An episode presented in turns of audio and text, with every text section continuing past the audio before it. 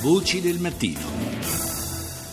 Buongiorno di nuovo da Paolo Salerno alle 6.41 minuti e 25 secondi. Era il 18 aprile dello scorso anno, dello 2015, uno dei tanti viaggi della speranza dalla Libia verso l'Italia si trasforma in una strage di migranti. I sopravvissuti al naufragio sono appena 28 e uno di loro racconta che a bordo dell'imbarcazione erano stipate 900 persone. Le prime stime ufficiali limano un po' quella cifra riducendola a 700, un numero che ne fa comunque comunque la più grave sciagura del mare degli ultimi decenni. A un anno di distanza, nell'aprile scorso, sono cominciate le fasi di recupero di quel barcone colato a picco 70 miglia a nord delle coste libiche. Oggi a Siracusa sarà presentato il bilancio dell'attività di identificazione delle vittime.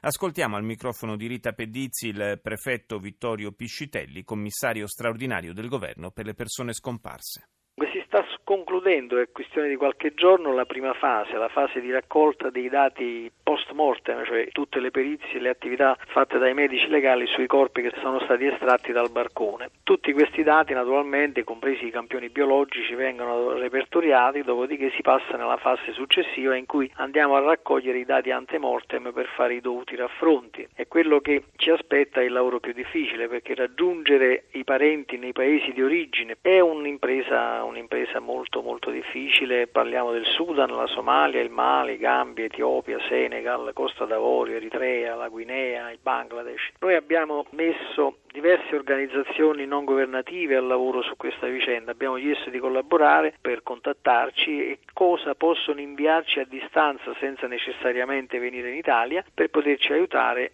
a eh, dare l'identità a questi corpi. Abbiamo attraverso il Ministero degli Esteri coinvolto anche le nostre sedi diplomatiche nei paesi di origine. Poi abbiamo fatto un paio di protocolli, uno con la Croce Rossa italiana ed una con la Commissione internazionale per le persone scomparse, dove abbiamo chiesto di collaborare con noi per raccogliere nei paesi di origine addirittura questi dati antemortem per fare i dovuti raffronti. Quante persone hanno perso la vita in quel naufragio? Il numero esatto non possiamo ancora averlo. Noi abbiamo recuperato intorno al barcone, cioè la Marina Militare, nelle due fasi, prima di, del recupero del barcone e durante le operazioni del recupero del barcone, ha recuperato un totale di 217 corpi. A questi poi si aggiungono 189 raccolti nella coperta, 212 nella stiva, 42 nella sala macchina e 15 addirittura nella sentina. Però alcuni body bags contengono i resti di più corpi, per cui stimiamo approssimativamente tra i 750 e gli 800 i corpi che alla fine risulteranno estratti da questo barcone e che era un po' la cifra che era stata detta all'indomani del naufragio da qualche superstite. Si parlava di 800-900 corpi. Di quanti siete riusciti a rintracciare i familiari? Per ora abbiamo avuto richieste di colloqui da diversi paesi, dal Senegal per esempio, dal Mali, dalla Guinea dal Conakry, però